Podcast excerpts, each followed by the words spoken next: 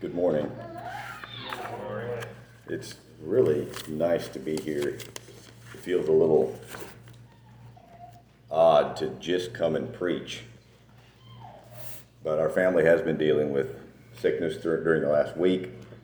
Yesterday morning, I woke up with a scratchy throat and, and sinus stuff, and my, my throat was really due to my sinuses draining. And, and by mid morning, that was feeling pretty good. And I feel better this morning. My head's still a little stuffy, my throat's fine. Uh, I'm not on any medication, so I don't have to worry about any sort of sorry, bubble in my throat there. But I decided to come and preach, but not interact. I hope that's okay.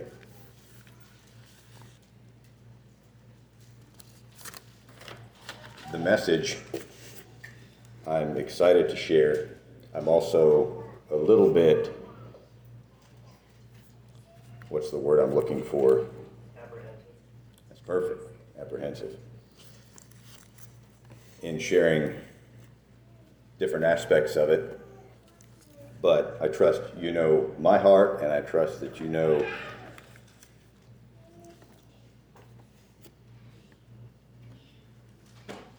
what I'm trying to convey or what I'm trying to convey here.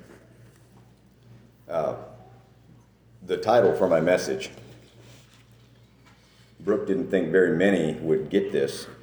I may have to explain, but the title is Truth for Your Relatives. Don't start clapping. No, it's it is for you, not just for your relatives. But where I'm coming from is as a play on words. Today truth is considered relative in many with many people. They don't want an absolute truth unless it agrees with their ideology. I've been thinking a lot about truth. So, if you have an area in your life, perhaps you may not even realize it, but that you've decided or you've felt that perhaps truth is relative to this situation. I feel this way, but since this is the situation, maybe there's some exceptions to truth. I don't know. Is that where you're at? But that's where the title comes from Truth for Your Relatives. Things in your life that you may be struggling with. Perhaps you're not actually believing full truth in some of these situations. Truth for your relatives. Truth has been under attack for some time, as we would all agree, really since the beginning of time. In our experience, we can see, I think all of us would agree, we see that attack progressing in society as time goes on. I can see it. Those younger than I can see it. Those much older, like Emmanuel, I'm sure can see it in ways that we can't. Things that used to be commonplace in society are now flipped completely upside down, and they're no longer acceptable. What used to be a commonly accepted truth is no longer acceptable in mainstream society. There's been several subjects of interest that have caught my attention recently, and really it caused me to realize or to think again what truth is and how do we get there. So, in the first chapter of Romans, we find, without turning to it, we find the downward spiral, you could say, away from truth that really begins when mankind rejects God. They know God, they know there is a God, but they, at some point, reject Him. And if the course isn't changed in following generations, you find a departure from, from truth in a way that's unprecedented, really. When God is not retained in knowledge, many ideas, many witty inventions and discoveries that might otherwise be used for some good are instead used to satisfy selfish needs of greed and lust. I want to clarify this is actually, I'm planning for this to be a two part message. This is part one. Uh, I won't be preaching next Sunday. Lord willing, I will the following Sunday, and we'll finish it up then. Paul had this to say about the Cretans in Titus chapter 1, verse 15. Unto the pure, all things are pure, but unto them that are defiled and unbelieving is nothing pure, but even their mind and conscience is defiled. I feel that can be applied to most anyone that is an unbelieving person that has rejected truth. They profess they know God, but in works they deny him. There's many people today which would profess that there is a God or that they know God. There's many that also deny God. But one thing I'm seeing is that there's a disrespect for holiness and for purity. Really, the only sin in society today is shame. Whatever you feel, you need to triumph and push. I heard a man say that recently. Really, the only sin in society today is shame. You must not feel shame for how you feel, even when what you are feeling is very sinful, very shameful, and should not be paid attention to, should be rejected. But instead, they reject truth and call that their truth.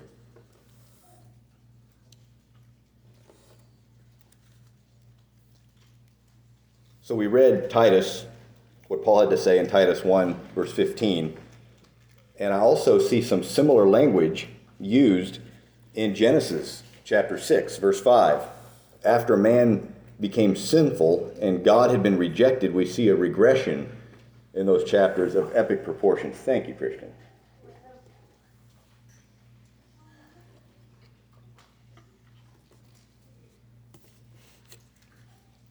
Aaliyah told me just before I left, gave me a hug and said, I hope you have a good time preaching.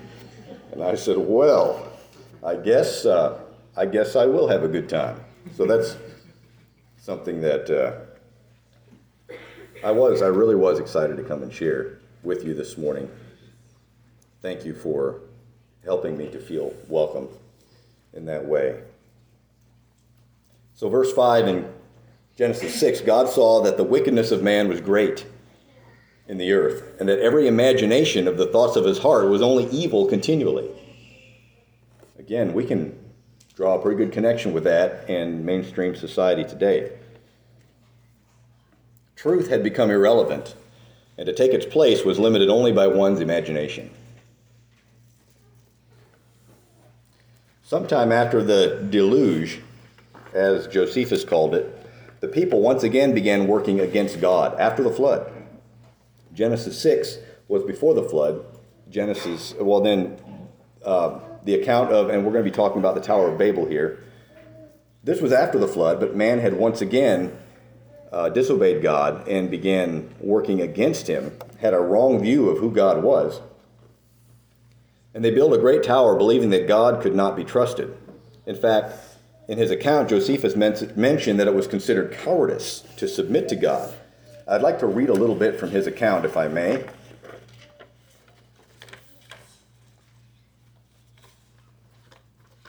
Now it was Nimrod who excited them to such an affront and contempt of God.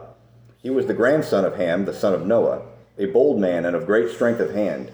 He persuaded them not to ascribe it to God, as if it was through his means they were happy, but to believe that it was through their own courage which procured that happiness. He also gradually changed the government into tyranny. I guess that's how you pronounce that word.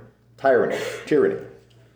Gradually changed the government into tyranny, seeing no other way of turning men from the fear of God, but to bring them into a constant dependence upon his power. He also said he would be revenged on God if he should have a mind to drown the world again. For that, he would build a tower too high for the waters to be able to reach, and that he would avenge himself on God for destroying their forefathers. If that's accurate, it's most interesting to see that this is something that you wouldn't see in Scripture. You could maybe deduce this from Scripture, but it's not explicitly mentioned that I know of that the children, or that the, that the people of, of the earth, though they were commanded to go and, and, and scatter abroad, they decided to stay in one place because they didn't trust God. They didn't acknowledge His.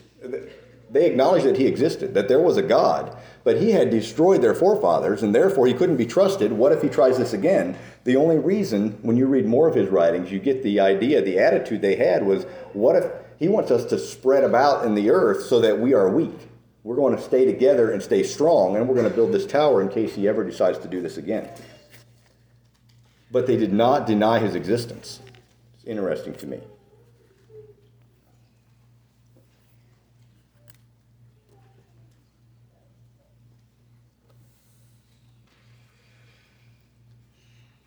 So, truth is the foundation upon which one's life and beliefs are built. It must be. When truth is rejected, there is no more foundation to build upon, and the whole house is a collapse waiting to happen. As when our children stack blocks together to see how high they can go before they wobble and crash. The crash is inevitable when your tower is not built on truth.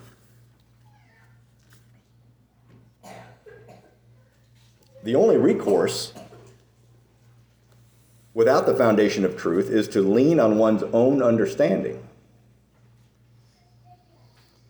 That is how truth becomes relative. And in society today, truth has become just whatever you want it to be, whatever you can imagine. Take gender identity, for instance. When I was a boy, I remember hearing the term gay when I heard my parents talking about one of my dad's brothers. Later, I also heard the term lesbian and soon learned that those terms were referring what those terms were referring to. Soon I began to hear whispers and other conversations discussing the claim that well they were born that way. They say they were born that way. Little, little did I know but that this was only the beginning. And this is fairly close to my heart because there has been some close family members that have taken this path. But just this week, I heard of a lesbian bar in Portland that closed after becoming accused of not being a safe place. The bar called Doc Marie's was told it wasn't inclusive enough for trans people and people of color. Being trans is the new rage and there is no end in sight for how folks are trying to identify. What used to be called LGBT is now called LGBTQIA. Whatever you can imagine. And with the plus, you can easily deduce that there is no end in sight for how someone might identify. But enough of that for now. In fact, you may be wondering is this subject even worth discussing or addressing in church? Believing lies and adopting feelings as your identity only happens out there, right? The world is and always has been crazy, but we're wise and know what truth is, right?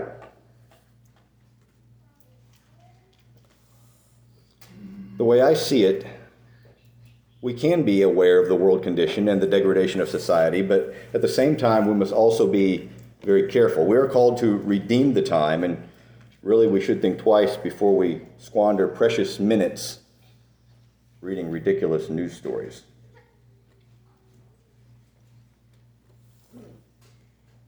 At the same time, we must be watchful, as what becomes common in society always tends to creep closer and closer and attempts to attack and undermine those who stand for truth.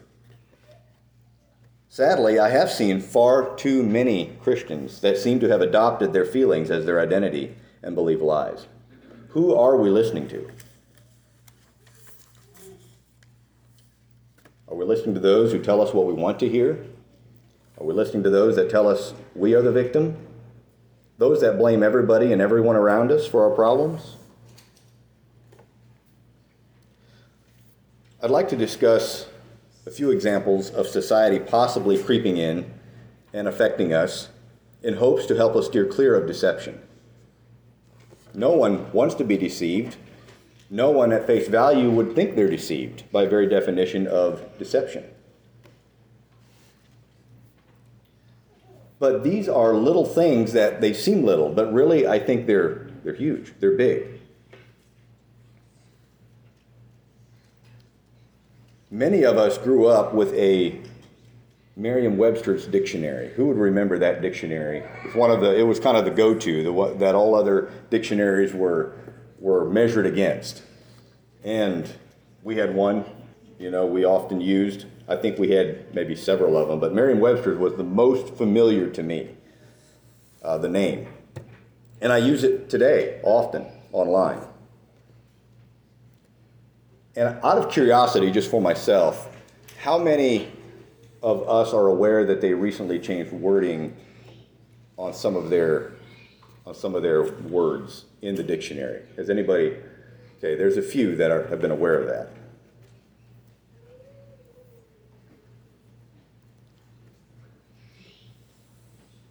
So they recently changed the wording for the word female and girl to be more inclusive of gender identity. Gender identity is basically the idea of your feelings determining your gender rather than gender corresponding with biological sex. So if you were if you were born a female, you would be a woman. You would be a girl. Gender identity has a definition in the Merriam-Webster's dictionary, and that is a person's internal sense of being male, internal sense of being male, female, some combination of male and female, or neither male nor female. It's up to your imagination, whatever you want. That's Merriam Webster's. I looked these up myself and screenshot them and copied them down. So for girl, the first meaning says a female child from birth to adulthood. And right beneath it is another meaning number 2a, I believe it was, says a person whose gender identity is female. That's what they recently changed to include those that identify that way but are not actually that way. That's in Merriam Webster's online dictionary. Female, of relating to or being the sex that typically has the capacity to bear young or produce eggs. That's in the whole mammal world. The next meaning, having a gender identity that is opposite of a male. So, not biologically, but just if you feel that way. Keep this in mind that our children will grow up with this definition in the dictionary. Is this serious or is this something that should be addressed? Is it something we want to be aware of? I think it is. These things can creep in very slowly. Your child can be at school or somewhere, look up a word, even if they're old enough to have a phone. They're like, oh, this is what that means. Uh, hopefully, they have the relationship with you to actually come and ask, is this accurate? Will they take your teaching over a dictionary's? It's amazing you have to do that these days, but obviously you must. Where people can actually change meanings that have been in place since probably for a very long time and, and have been questioned. Now, those are slowly being changed and, and will uh, soon probably be at the forefront. Shifting slightly now to the subject of mental health. Maybe I shifted a whole lot there. But again, this is similar to gender identity because it has to do with how we feel. We probably all know someone, or perhaps we ourselves, take an antidepressant for anxiety or depression. During 2015 to 2018, 13.2% of Americans aged 18 and over reported taking antidepressant medication in the past 30 days. Antidepressant use was higher among women than men in every age group. Use increased with age in both men and women. What did your doctor tell you if you are taking antidepressants? Likely that you've perhaps had a chemical imbalance. I've personally heard that term used many times over the years. A report that I heard about just this week puts new light on the subject. Many of you may have heard this. I want to read an excerpt, or different. Actually, there's there's uh, some information I got from several different sites. One is from theguardian.com, vice.com, and dailymail.co.uk. But I want to read a little bit about this. You may say this is true, you may say it's not true, but here again, what people have thought for a while may be put in question, and perhaps rightly so, but you can decide. Last week, researchers at University College London said they had disproved a theory dating back to the 1960s. And again, this is a theory that depression is caused by low levels of serotonin, a chemical in the brain believed to control mood. Led by Professor Joanna Moncrieff, a respected consultant psychiatrist, the study analyzed decades of research involving tens of thousands of patients with the condition and found no convincing evidence of a link between mental illness and serotonin levels. In the new uh, analysis, researchers said 85 to 90% of the public believed depression was caused by low serotonin or a chemical imbalance. And I don't know that to be true, but I do know in my own experience that's a common response for me.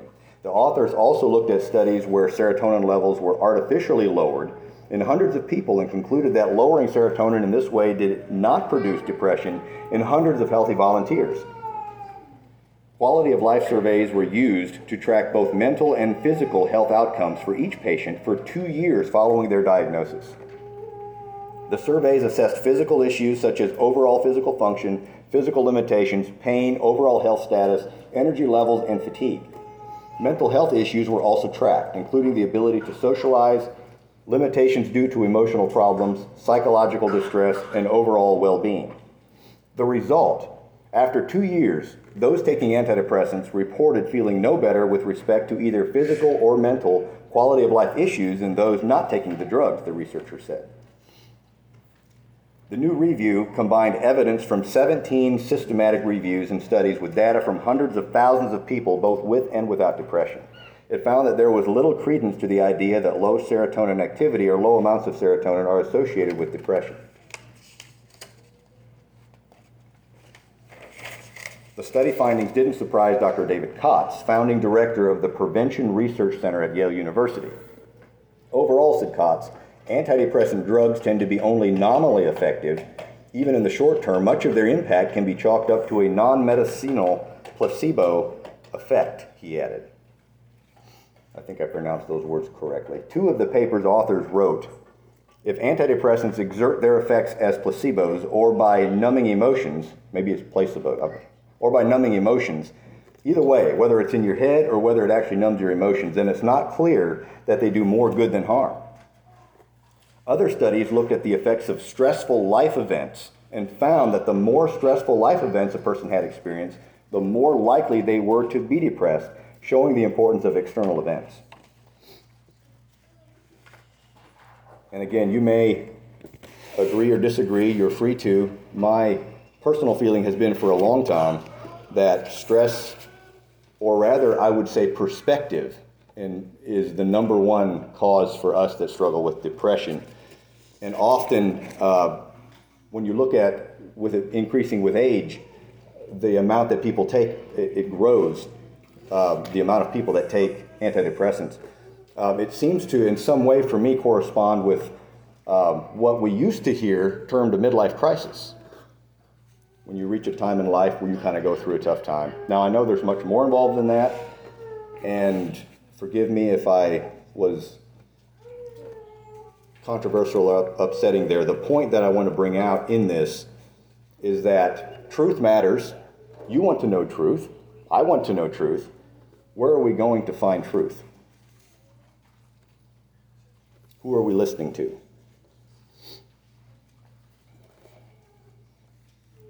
One more thing, according to the report, the global antidepressant drugs market accounted for 14.11 billion in 2017 and is expected to reach 15.98 billion by 2023 during the forecast period.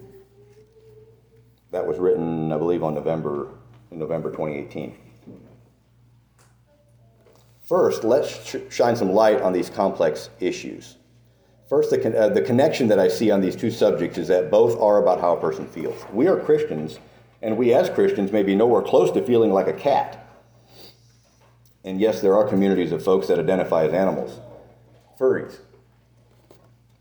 they are called. But we have nothing less, often carried our feelings, hurts, and burdens and adopted them as our identity. I feel, therefore I am. I want to share with you something that Brooke wrote some time ago. And this was in her journal, this was personal for her. And she had to, uh, she, she did, she, she overlooked this. I showed her what I had down to make sure that I could share this today. So this is with her permission.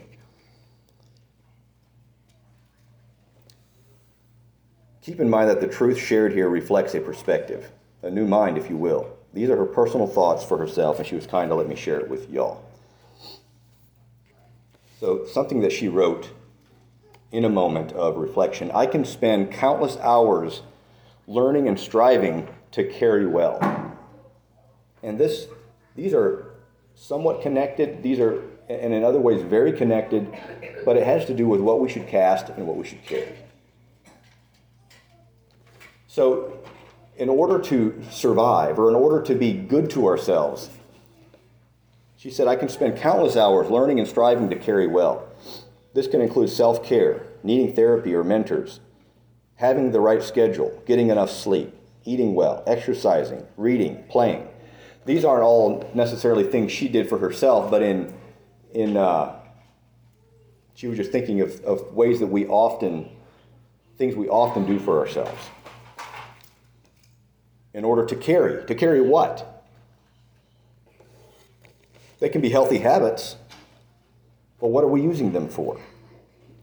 Then she said this, but I was never meant to carry burdens, other souls, condemnation, responsibility, perfection, reputation, Christianity,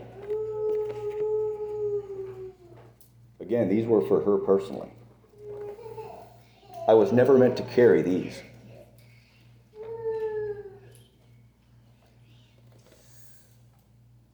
So we cast them, right? If we weren't meant to carry them, then we shouldn't. Casting, learning how to cast. And she used descriptive words of how to cast. Learning to cast, to throw, to dump, to empty, to relieve my heart and mind. cast those off and carry this.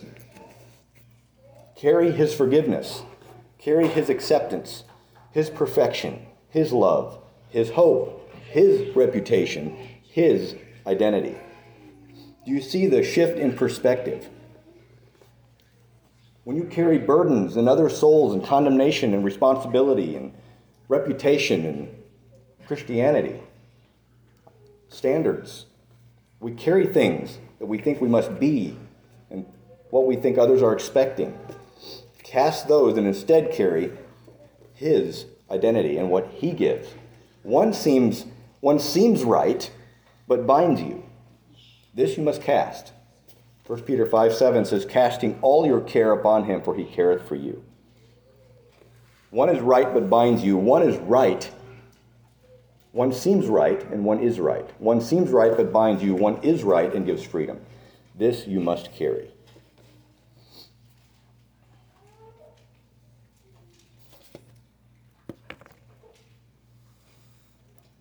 In John 8, Jesus said to those Jews who believed that if they would continue in his word, they would be his disciples indeed. And they would know the truth, and the truth would make them free. Truth does not bind you as the world would want you to believe when you talk of Bible truth. Truth frees you. And in John 8:36, these words, if the Son therefore shall make you free, ye shall be free indeed. To me, truth is more than fact. Truth comes from God alone. Truth is revealed in Christ. Truth is revealed. The truth of God is revealed in the person of Christ. Acceptance of Christ shows you believe you must be forgiven. Accepting Him. Acknowledgement of Christ proves that you believe that God is true. Living in Christ allows the Spirit of truth to overpower earthly perspective. The mind of Christ receives the things of the Spirit of God, whereas the natural mind thinks them foolish. Truth must be rooted in the reality of one Almighty God and His only begotten Son. We must believe that He is, and this is in closing. We must believe that He is to the point that we commit our time to search Him out. For it is in our confident, expectant search that we will find our reward and not suffer disappointment. It's so easy to want to research our problems and try to find out trouble. Research Him and research, learn how to trust in His plan. And then you will be properly equipped to face whatever trouble may come your way. God bless you. Thank you for listening. And I hope you all have a good week. I'm not planning to interact much. I'll probably pick up my son and kind of head on home. So thank you so much for listening.